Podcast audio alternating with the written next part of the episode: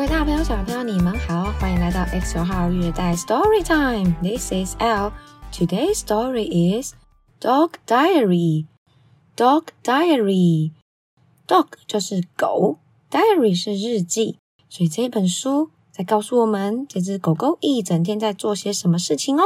你们家有养宠物吗？Do you have a pet？你有养宠物吗？有的话，你也可以观察看看你们家的宠物一整天做些什么事哦。So, are you ready? Let's go. Today was fun. First, I woke up Jack. I hid in a box and I beat a sock. We had our breakfast and went to work. I sat in the van and I did not yap. All right, Pip. Now down you hop. I met a cat and I did not nip. Good boy, Pip. Let's go to the park. I ran and ran in a big zigzag. An open gate. And what's that smell? I ran up the hill and Jack had to yell. Stop, it! That will make you sick. A can of fizz? I had a quick lick. Yuck. Time to go home, or so I thought. I got on a bus, but Jock did not. yes, the van!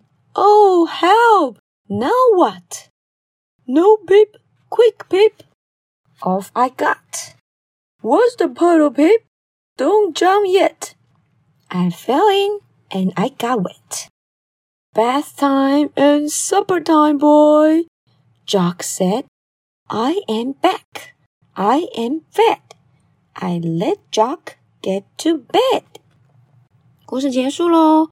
这一只小狗狗从一出门呐、啊，陆陆续续有遇到一些事情，有去了一些地方，然后最后呢，它平安的回到家了，洗得干干净净，也吃饱了，然后呢，让它的主人 Jack 睡觉喽。